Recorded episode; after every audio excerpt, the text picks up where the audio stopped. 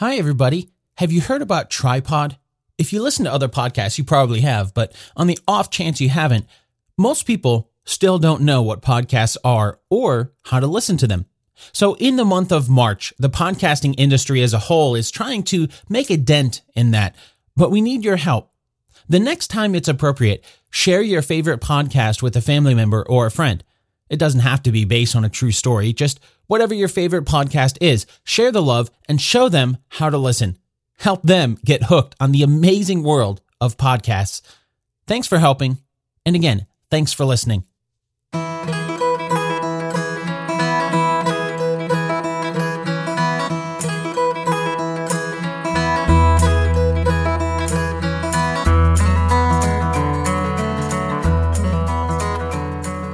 From Pearl Harbor and We Were Soldiers, and even the more recent Heaven is for Real.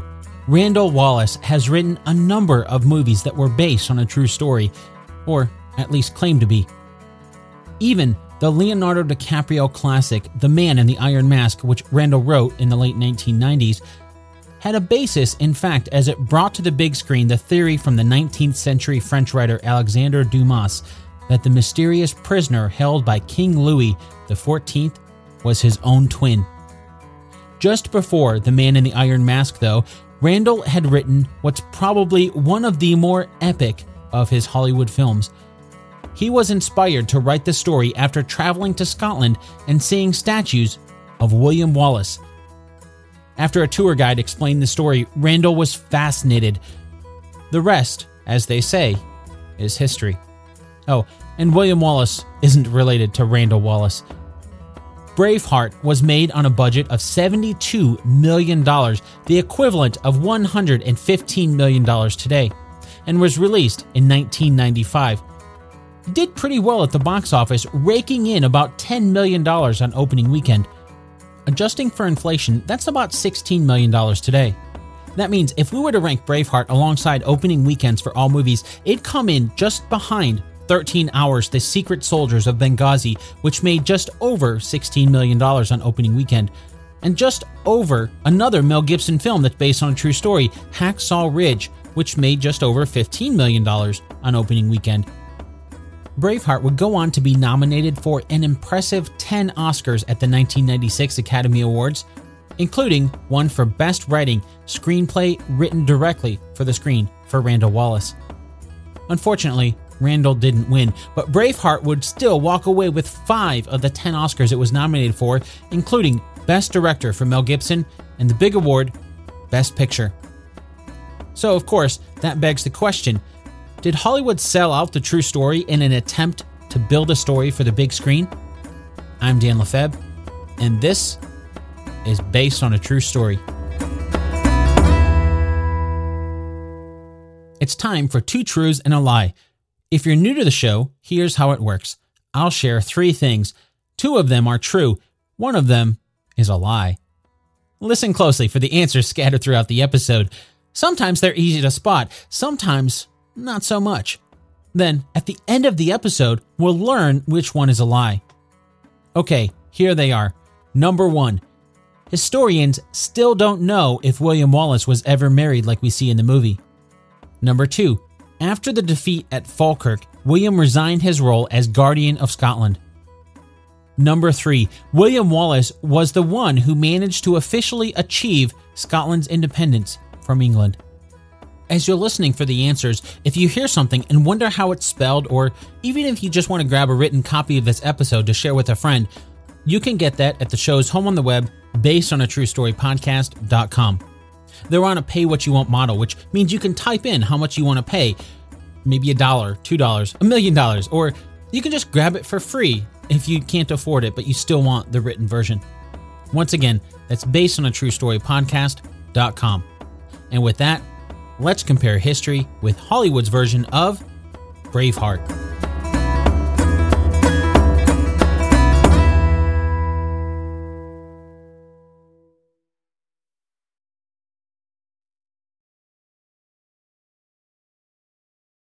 The movie opens in the beautiful, lush, green Scottish countryside.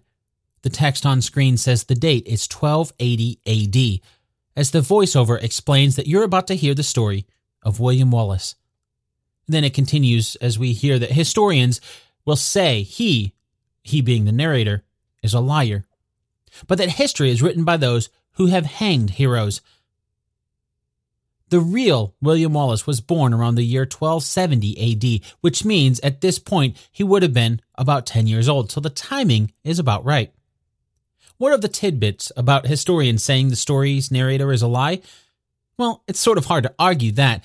If the people who can read and write are those who create the laws, it's a fair assumption that those are the same people who control the documents and words that are written throughout the kingdom.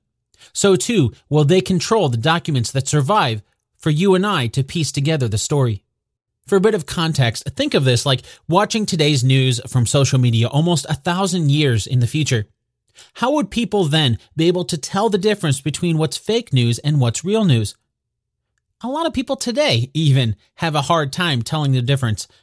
Imagine how tough it'd be hundreds or thousands of years in the future with little to no context as to what else is happening at the time. With all of that said, the reason why the movie says this is because there are some discrepancies between what the English and Scottish histories say happened. As you can probably guess, Braveheart sides with the Scottish side. Which one is true? Well, we don't know. Imagine over 700 years from now, you'd have to try to determine the truth of what's happening today. Use only, only news from, say, Glenn Beck and who's the liberal equivalent of Glenn Beck, maybe Bill Maher or Michael Moore. Anyway, we're not debating politics here. The point here is that there are two very opinionated views of history. We have historical documents from the English side and the Scottish side, while historians have been able to piece together what likely happened based on these. It's worth noting that it's nearly impossible to determine which is more accurate with absolute certainty. According to the movie, the King of England, known as Edward the Longshanks, has laid claim to the throne of Scotland after Scotland's own king died without an heir. Although the movie doesn't mention who this King of Scotland was that died, an educated guess by looking at history would say that they're talking about Alexander III. Remember, the text on screen said it was 1280 AD in the movie? Alexander III was the king of the Scots from the year 1249 until he died in 1286. So the timing is a bit off with there being about a six year difference there, but it's fairly close. Another clue that the movie is referring to Alexander III here is that the real Alexander didn't have an heir when he died he had married Margaret, who was the daughter of King Henry III of England. She was also Alexander's fourth cousin, but that sort of thing was common back then. The couple had three children. Firstborn was a daughter, also named Margaret, who was born in 1261. She was married off to King Eric II of Norway. Then there was a son, Alexander, who was born in 1264. Finally, another son, David, who was born in 1272. Sadly, Three years after David was born, King Alexander III's wife, Margaret, passed away. Then tragedy continued to strike the royal family as both of King Alexander III's sons died. As the movie implies, when King Alexander III himself passed away, Scotland was left without an heir to the throne. However, what the movie doesn't mention is that Margaret assumed control of Scotland when Alexander passed away, not Margaret, the former Queen of Scotland and wife of Alexander III. We had just learned she died in 1275. And it wasn't the royal couple's oldest daughter, also named Margaret. Instead, it was King Alexander III's granddaughter, yet another girl named Margaret, who took control. You see, after King Alexander III's youngest son died, that left Scotland with only one heir. So when Margaret was married to King Eric II of Norway, this was added to the marriage agreement. Quote, if it happens that the King of Scotland dies without a lawful son, and any of his sons does not leave lawful issue, not sons, and Margaret has children, not sons, by the King of Norway, she and her children shall succeed to the King of Scotland, or she, if she is without children, according to Scottish law and custom.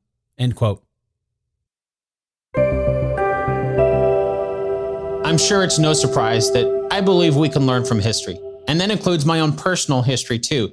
You know how your phone will remind you of photos that you took on this day a few years ago? Well, I just had one pop up and it reminded me of a time a few years ago when my daughter and I were heading out on a four hour drive to a state park.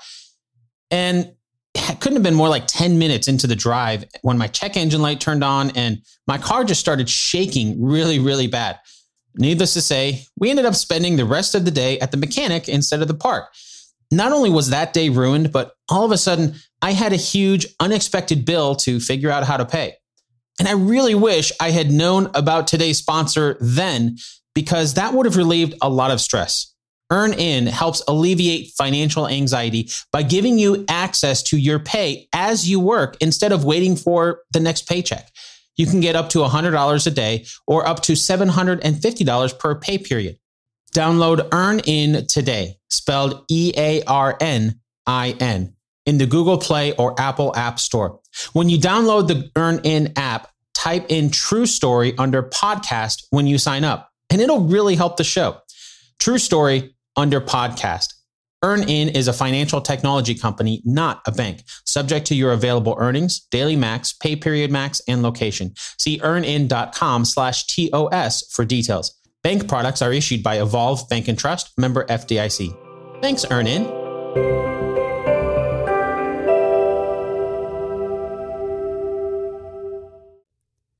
The marriage between King Eric II and Margaret was in 1281. Two years later, Margaret would die during childbirth when her own daughter, also named Margaret, was born. Then, the following year, the marriage agreement's provision would be enacted when the last living heir of King Alexander III of Scotland died in 1284. Confused? It doesn't help that everyone seems to have the same name. Okay, to recap, King Alexander III had three children. His youngest, David, was the first to perish when he died in 1281. Then, only a couple years later, his eldest daughter, Margaret, died in 1283. Finally, the last heir to his throne, Alexander, died just seven days after his 20th birthday in 1284. So when King Alexander himself died in 1286, it was his granddaughter, with the same name as his wife and daughter, who took control of Scotland. While she was the legal heir, it was a tenuous grasp on the throne. And as the movie implies, it was one that the English wanted to take advantage of. Now that we know a bit about the royal family on the Scottish side of things, naturally, this begs the question if King Alexander III's wife, Margaret, was the daughter of King Henry III of England, why does the movie say the King of England was named Edward the Longshanks? While all of this was going on in the Scottish royal family, a similar web of confusion was happening on the English side.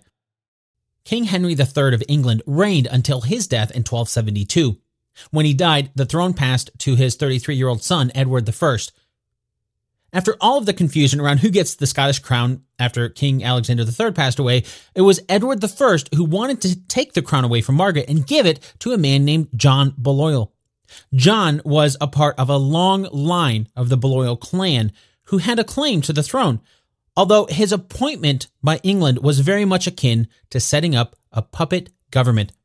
John was, as the movie would later claim, very much in support of Edward the Longshanks and would do whatever he asked. In return, John Balliol kept his crown and his power in Scotland. So the movie does get this part of the timeline accurate. Oh, and the nickname Longshanks came about because Edward was quite tall. Historians have debated exactly how tall he was, and sadly, we don't know this for sure, but we know about the nickname. So the conclusion that most historians agree on is that he was taller than most others at the time. In the movie, we see young William's father, Malcolm, for a brief time at the truce set up by Edward the Longshanks. He's there with his other son, John. James Robinson is the actor who portrays young William, while Malcolm is played by Sean Lawlor, and John Wallace is played by Sandy Nelson. After being introduced to them in the movie, Malcolm and John are off to hear how the truce called by Edward the Longshanks went. It turns out to be a trap. Young William stumbles upon the hut filled with people who had to have been family friends hanging from the ceiling. There isn't a lot we know about William Wallace's early years, so it's hard to verify whether or not this actually happened. The little we do know comes from a minstrel in the late 15th century, simply referred to as Blind Harry. It was he who wrote poems and songs about William Wallace.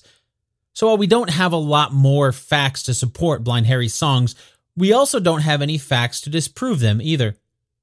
According to one of these tales, William's father was indeed a man named Sir Malcolm of Elderslie, although Sir Malcolm didn't have just two sons as the movie shows. Again, relying on the tales of blind Henry the Minstrel, Sir Malcolm of Elderslie was born in 1249 and had five children with his wife, Lady Margaret Crawford. That would mean in 1280, when the movie claims to start, Malcolm would have been only 31 years old. By comparison, the actor who plays Malcolm, Sean Lawlor, was 41 when he played the role. Another difference between history and what we see in the movie here is the mention of only two children. According to the movie, Malcolm has two sons, John and William. And we can tell from the movie that John is much older than William. In truth, Malcolm's children consisted of two older girls that we know nothing about other than the fact that they existed, then Malcolm II, William, and John.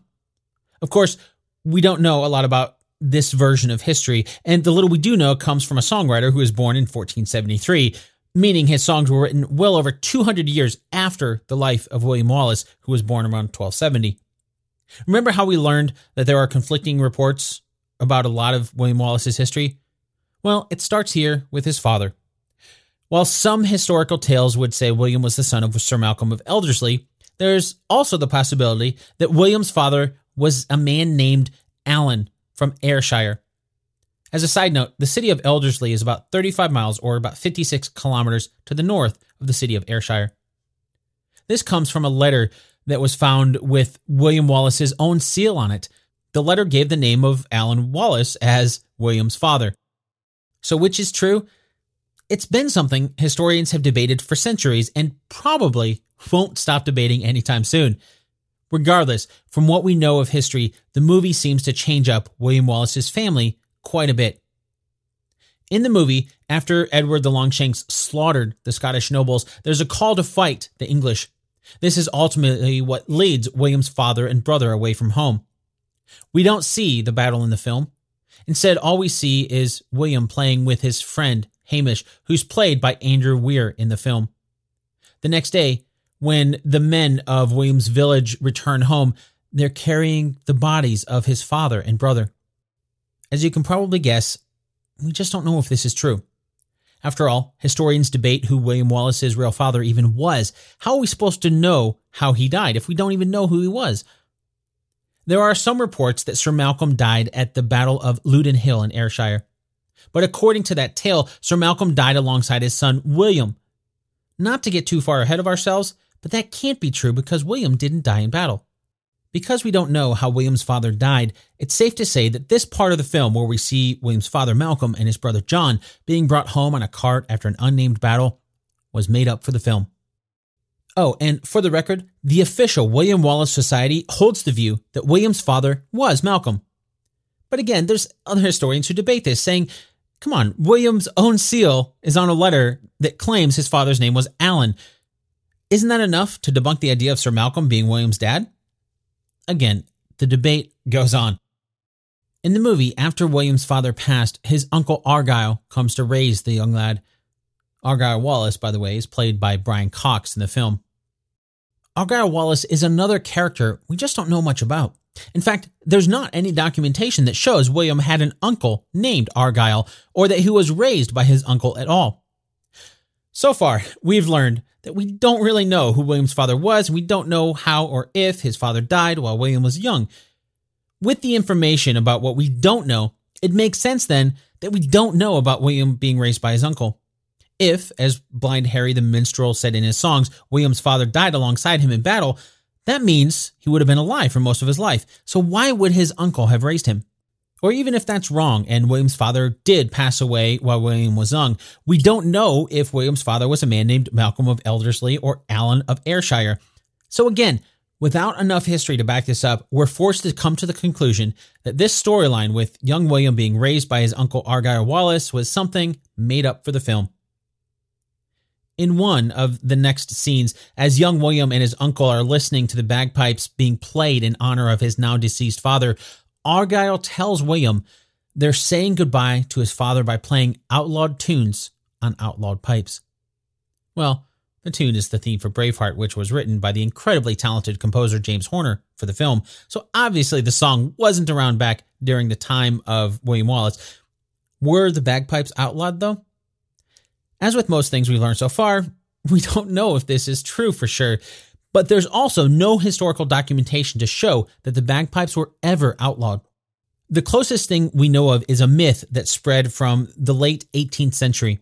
According to this myth, after the Jacobite rebellion of 1745 and 1746, the bagpipes were outlawed as a part of the Act of Proscription. But even then, this isn't true. Historians have pointed out that the bagpipes were never specifically mentioned in this act. Generally speaking, most historians agree that bagpipes were never outlawed like the movie claims. After this, in the movie, time passes. The narrator explains that Edward the Longshanks, who's played by the legendary Patrick McGoohan, arranged the marriage of his eldest son. There's no details given about how much time has passed, merely that his son's bride was to be the daughter of the King of France. Although, according to the film, Edward's son clearly isn't into the marriage. He has eyes for a young man in the court instead. In the movie, Prince Edward is played by Peter Hanly, while his lovely bride, Princess Isabella, is played by Sophie Marceau. The details of this were made up for the film, but there are just enough elements of truth scattered in here to make it seem plausible. The true story was that Prince Edward was the fourth son that King Edward I had with his first wife, Queen Eleanor of Castile. Or maybe he was the fifth. There might have been a son we don't know much about in there. John was the first son of Edward I and Eleanor. He was born in 1266, but died soon after in 1271, before the events in the movie took place. Then there was Henry, born in 1268 and died in 1274. Alfonso lived the longest, being born in 1273 and living until 1284. Some historians think Edward had another son in there in the year 1280 too, but if he did exist, he died before he was a year old. Edward II, who is the prince Edward depicted in the film, was born on April 25th, 1284. So while the movie is sort of correct by saying he's the eldest heir to the throne, it wasn't because he was the eldest son, he was just the eldest surviving son. Oh, and along with the four or five sons that Edward and Eleanor had, they also had 11 daughters. While the movie doesn't mention how many years passed since we saw young William Wallace, it cuts from the events earlier with the date 1280 to the marriage of Edward II and Isabel. The movie is correct in saying Isabel was the daughter of the King of France. This was King Philip IV, who was one of the most powerful kings of the time and a source of great tension for the English in an attempt to quell the tensions, Edward II and Isabel of France were married in the year 1308, about 28 years after the events earlier in the film. As a side note, the rumor the movie implies about Edward II and the man in the court is also true, although we don't have all the details. Edward II was very close friends with a man named Piers Gaveston. We don't know if they were lovers like the movie implies or just good friends, what we do know is that their relationship caused some controversy in the court. It would seem Edward I didn't like his son's friendship or relationship or whatever it was. After the marriage, the movie takes us to King Edward I's strategy room where he's trying to figure out how to rule the entire island. To do that, he has to take control of Scotland. He wants to get English nobles to move to Scotland to solidify his hold there. To do that, he has to appease the English nobles. But they won't be swayed by land alone. New land would mean new taxes, and nobody likes paying taxes. Then, looking at his new daughter in law, the ruthless King of England has an idea. To get the Scots out of Scotland, they'll breed them out. Next, the movie explains that Edward the Longshanks is going to reinstate an old custom, granting the English lords the right to prima nocte. The full Latin term is just prima nocte, or really what that translates to is right of the first night.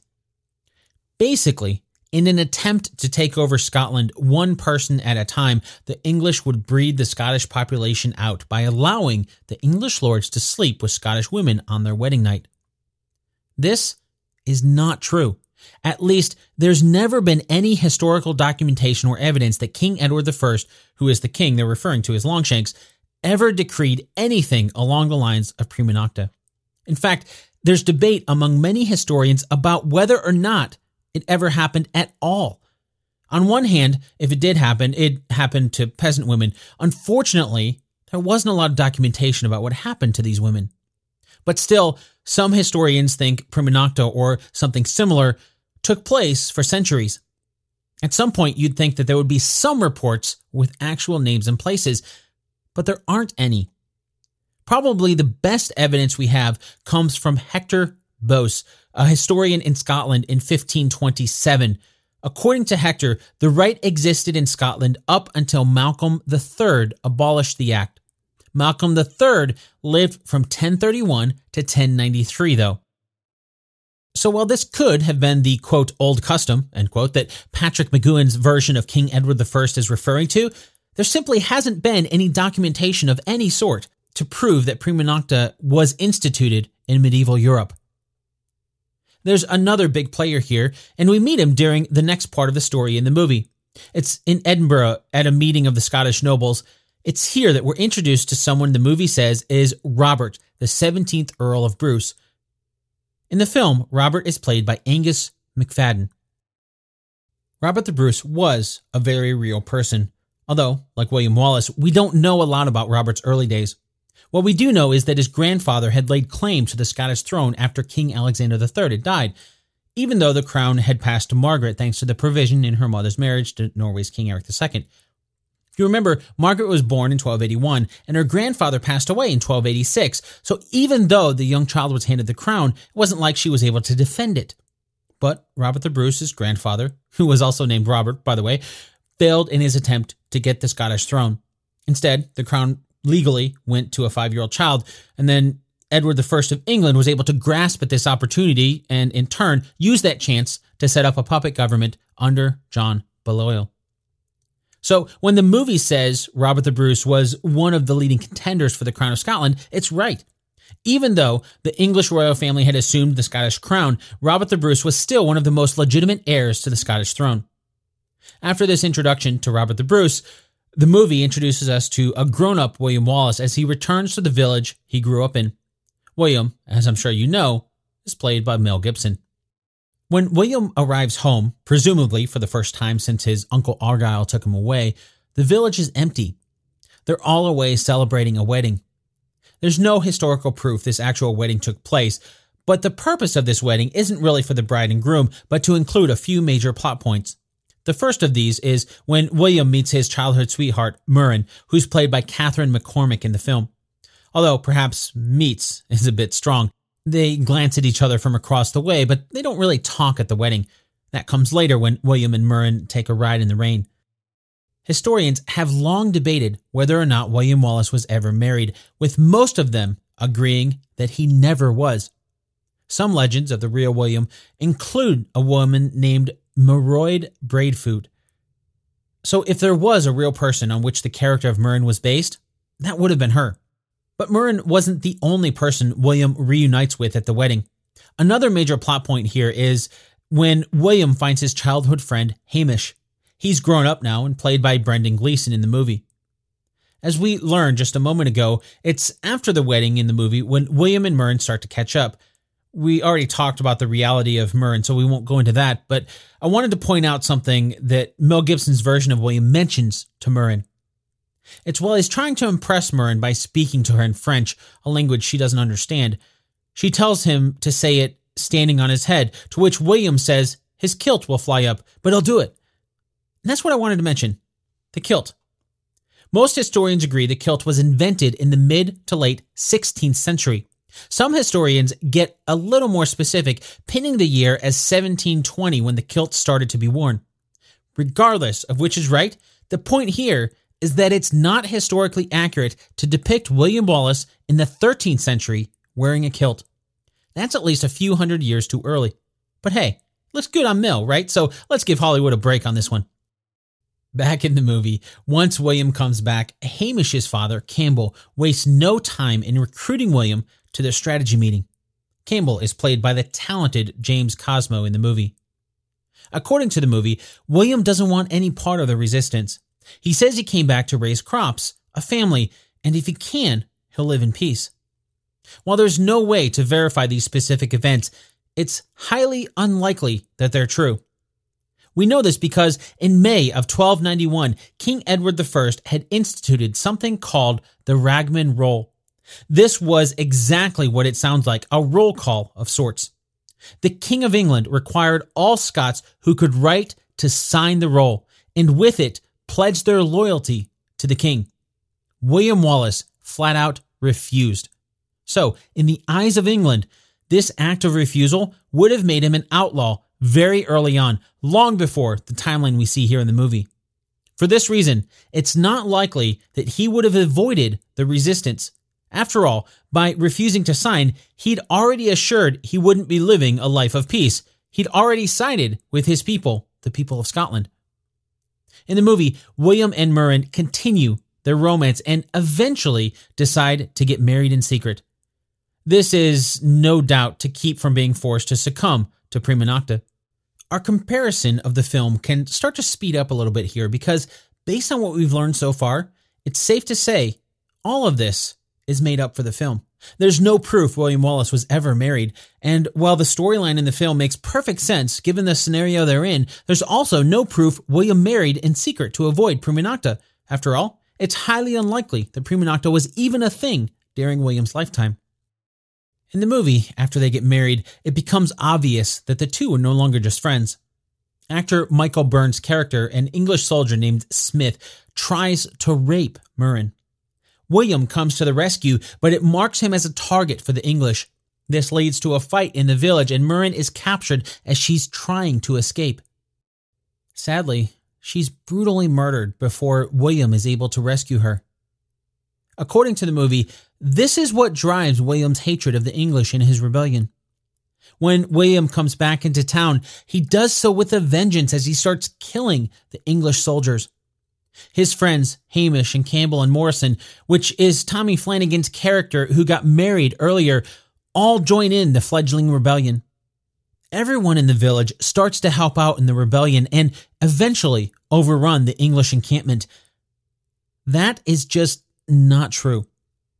Even if we were to assume that there was a romantic relationship between William and someone like the character of Murron we see in the film, we know William refused to sign the Ragman Roll before the events we see in the film. If he truly desired peace, like the movie makes it seem, why would he refuse to sign something that would instantly make him an outlaw? We don't know everything about William's life, so we can't say for sure that this isn't true, but it doesn't make a lot of sense for someone who'd essentially volunteered to be an outlaw of England to try to live a peaceful life. Instead, most historians believe it wasn't an act of revenge for a love lost like the movie shows, but the real outlaw William Wallace gathered others who refused to sign the Ragman Roll into an army of rebels. In the movie, there's a scene where a couple of runners come to William's band of rebels with news. One of them is Tommy Flanagan's character Morrison, who tells William the English are advancing their army near Stirling. Now, Stirling is a city about 20 miles or just over 30 kilometers east of Glasgow and about 30 miles or about 50 kilometers west of Edinburgh and just slightly north of both. After this announcement in the film, we see a massive battle. This is the one where a painted, blue faced William Wallace inspires his men by saying the English may take their lives, but they'll never take their freedom. According to the movie, the Scots pull off a major upset when they defeat the better equipped and larger English army. We don't know if that speech took place, although it's not likely it did. We also don't know if they wore blue paint on their faces like that. Again, not likely. What the movie did get right, though, was the fact that William Wallace won a major victory at Stirling.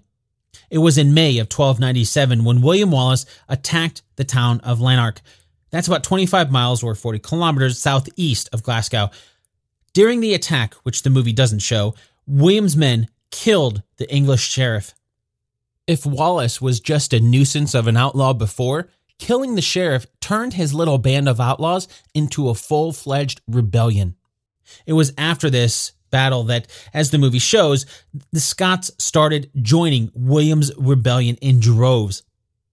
With his numbers growing, William started to drive the English out of the regions of Fife and Perth to the north of Edinburgh. Then, on September 11, 1297, William's men met a large English force at a bridge near Stirling. The movie says the English have 300 heavy cavalry and outnumber the Scots 3 to 1. Those numbers aren't quite right, but the Scottish were badly outnumbered. Historical documents show the Scots brought about 300 cavalry and 10,000 infantry. While this was no small force, the English had almost 3,000 cavalry and anywhere from 15 to 50,000 men. We don't know the exact number, but it was much more than the Scots had. Just like the movie shows, despite being outnumbered, the battle was a massive victory for William Wallace. Most historians agree this was the first battle to see heavily armed and mounted knights lose. Up until this point, knights were pretty much considered to be invincible. We don't know the numbers of how many were lost on each side, but historians estimate the English suffered at least 6,000 casualties, while the Scottish hardly lost anybody. Probably the most glaring inaccuracy in the film with the battle is that there's no bridge in the movie. In truth, this victory became what we now know as the Battle of Stirling Bridge. Today, the National Wallace Monument stands at Stirling to commemorate the event. You can learn more about the monument or plan your own visit at nationalwallacemonument.com. Back in the movie, after this major victory, we see William Wallace get knighted and appointed the Guardian of Scotland. This is true, although we don't know for sure if this happened right after the battle like the movie shows. Most historians agree that it was probably in the following March when William Wallace was knighted and became Sir William Wallace, the guardian of the kingdom. Back in the movie, William Wallace advances his troops to do what no one had dared do before invade England. The invasion that the movie focuses on here, though, is a city with a massive castle that the movie claims is the greatest city in northern England, York. While there's no historical documentation that ever shows William Wallace attacked the city of York, the general idea that William's men invaded northern England is true. Without wasting much time after the victory at Stirling, William Wallace led his men into northern England in November of 1297. Although most historians believe William's invasion stuck to the very northern regions of England, such as the modern day counties of Cumbria and Northumberland. Throughout the movie, we get an idea that William Wallace was a brutal and fearless killer. This depiction is quite true, and if anything, it was tamed for the film. While we obviously don't know the specifics, there were tales that as he ravaged northern England, William Wallace went so far as to skin an English soldier and keep his skin as a trophy. Of course, that can't be proven, so maybe it was just a tale that spread through the English countryside in the wake of William's men. Regardless, while the Scottish were rallying around William Wallace, on the English side, the brutality of William's attacks and stories like the one of the soldier and the skin were a rallying cry of sorts for the English around King Edward I. In the movie, as William's rebellion is growing, word reaches King Edward I by way of a head in a basket.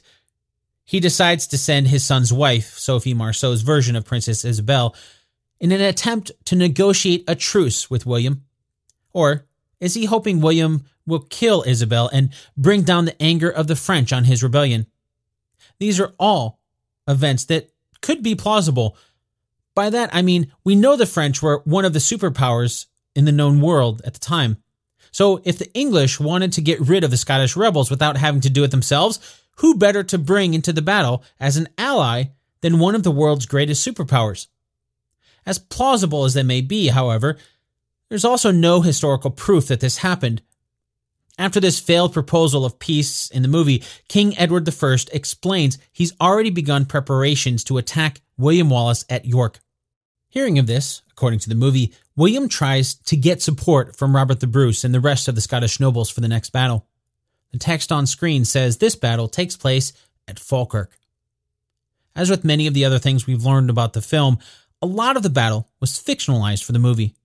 What is true is that on July 22nd, 1298, William Wallace's forces met a massive force led by King Edward himself at Falkirk. That's about 10 miles or about 16 kilometers south of Stirling. As with the battle at Stirling, we don't have the exact numbers for the battle at Falkirk. Historians estimate William had about 1,000 cavalry and about 5,000 infantry. On the other side, King Edward had about 2,500 cavalry and about 12,500 infantry. Those aren't exact numbers, of course, and some historians have offered up different numbers on both sides. Regardless, one thing is certain. Again, William Wallace and the Scots were heavily outnumbered. The movie makes it seem like William lost the battle because his own countrymen turned on him. We see Mel Gibson's version of William fighting the English infantry. As he calls on the cavalry to come into the battle, they turn away, leaving William and his men at the mercy of the English. That's not what happened. In truth, the Scots were simply outnumbered. When the attack began, the English knights were able to drive off or kill most of the Scottish cavalry and archers, but the Scots had a large number of pikemen with spears that were able to fend off the advancing English horses. But they were surrounded, so it wasn't long before English archers were able to destroy most of the pikemen. The Scottish didn't stand much of a chance. According to the movie, after the defeat at Falkirk, William exacts revenge on the Scottish nobles who betrayed him. That didn't happen. Neither was he betrayed by the Scottish nobles and turned over to the English like the movie shows later on.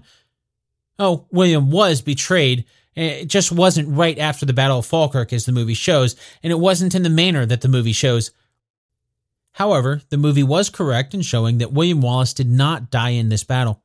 In truth, after the devastating loss at Falkirk, William resigned his role as Guardian of Scotland. But he never stopped trying to build a Scottish rebellion against the English the year after the battle, in 1299, William acted as a diplomat to France and tried to get the French to help Scotland break free from English rule. And it worked. The French helped William's rebellion for a few years, but would end up betraying the Scots in 1304. Because of this, the rest of the Scottish leaders too betrayed William's rebellion and capitulated to King Edward I of England, William continued to refuse to submit to King Edward I, though. Practically alone in his struggle, King Edward I's men finally caught up with William on August 5th, 1305, near the city of Glasgow. The specifics in the movie were made up, of course, but the overall gist after William's capture was fairly accurate. Finally capturing the man who had led the rebellion against him for decades, King Edward I had William taken to London, where he was paraded around as a traitor. If you remember, the English hated William for his brutal attacks in the northern English countryside. So the events we see in the film of everyone throwing things at William certainly could have happened. Well, with the exception of the tomatoes. Like the kilt, tomatoes weren't even introduced to Europe until the 16th century. The movie shows some pretty horrific things happening to William Wallace. He's tortured, stretched, and disemboweled. All of these are true, but they're just the tip of the iceberg. On August 23, 1305, William Wallace was stripped naked and dragged through the city of London behind a horse. Then he was hung at the end of a rope. Just before dying, they released him so that they could continue to torture him.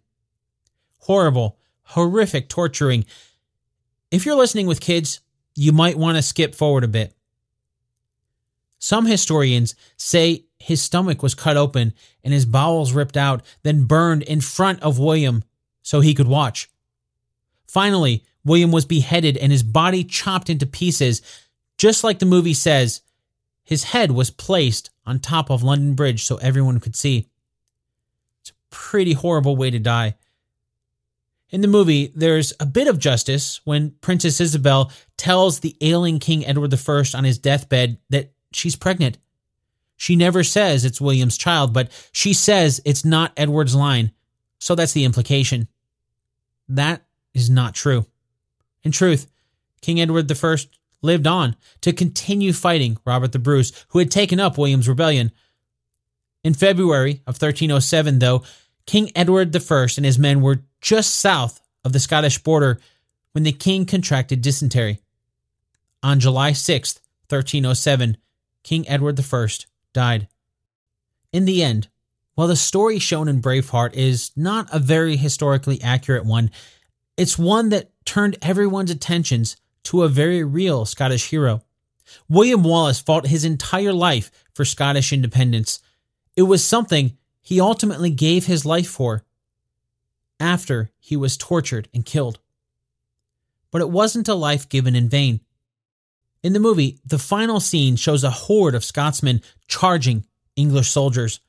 Mel Gibson's voiceover says in 1314, patriots of Scotland charged the fields of Bannockburn and won their freedom. That is true, although not entirely. What's true is that on June 24th, 1314, Robert the Bruce led Scottish forces in a major victory during what we now know as the Battle of Bannockburn. It was the first battle that would lead to Scottish freedom, but it wasn't the last. After the English defeat at Bannockburn, the Scottish continued to raid northern England for years.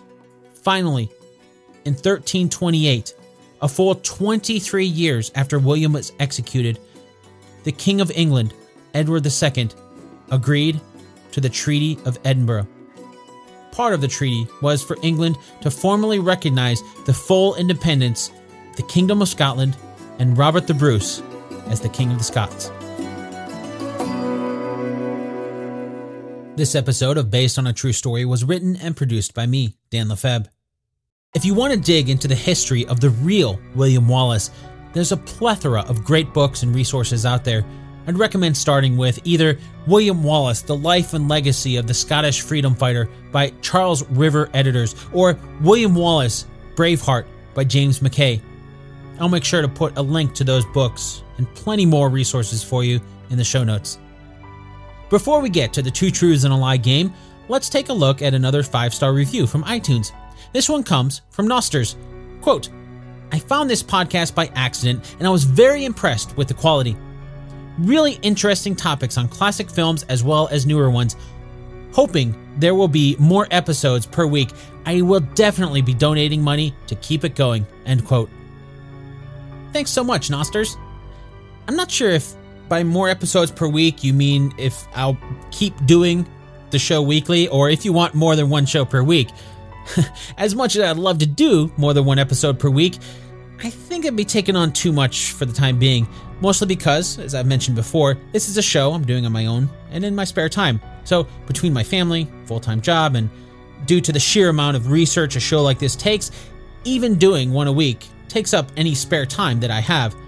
But I'm really happy that you're enjoying the show, Nosters, or whatever your real name is, and thank you so much for donating to keep it going. It really does help offset the numerous costs of the show. If you want to help keep the show going by donating to offset the cost, you can do that over at patreon.com slash based on a true story podcast. Once again, that's patreon.com slash based on a true story podcast. Oh, and if you want to leave a five star review for me to read in the future, hop over to iTunes Finally, it's time for the answer to our two truths and a lie game from the beginning of the episode.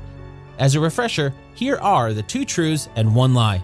Number one, historians still don't know if William Wallace was ever married like we see in the movie. Number two, after the defeat at Falkirk, William resigned his role as Guardian of Scotland. And number three, William Wallace was the one who managed to officially achieve Scotland's independence from England. Did you find out which one is a lie? The lie is number three. Although William Wallace was incredibly influential for Scottish independence, he was captured and executed in 1305, while Scotland gained independence in 1328 through the Treaty of Edinburgh. What did you think about the life of William Wallace? And what was your favorite part of the movie Braveheart? Let me know in the Based on a True Story podcast Facebook group or you can tweet at me, where I'm at Dan Lefebvre, D A N L E F E B. Or maybe you're not a fan of social media. You can shoot me a good old fashioned email at dan at basedonatruestorypodcast.com.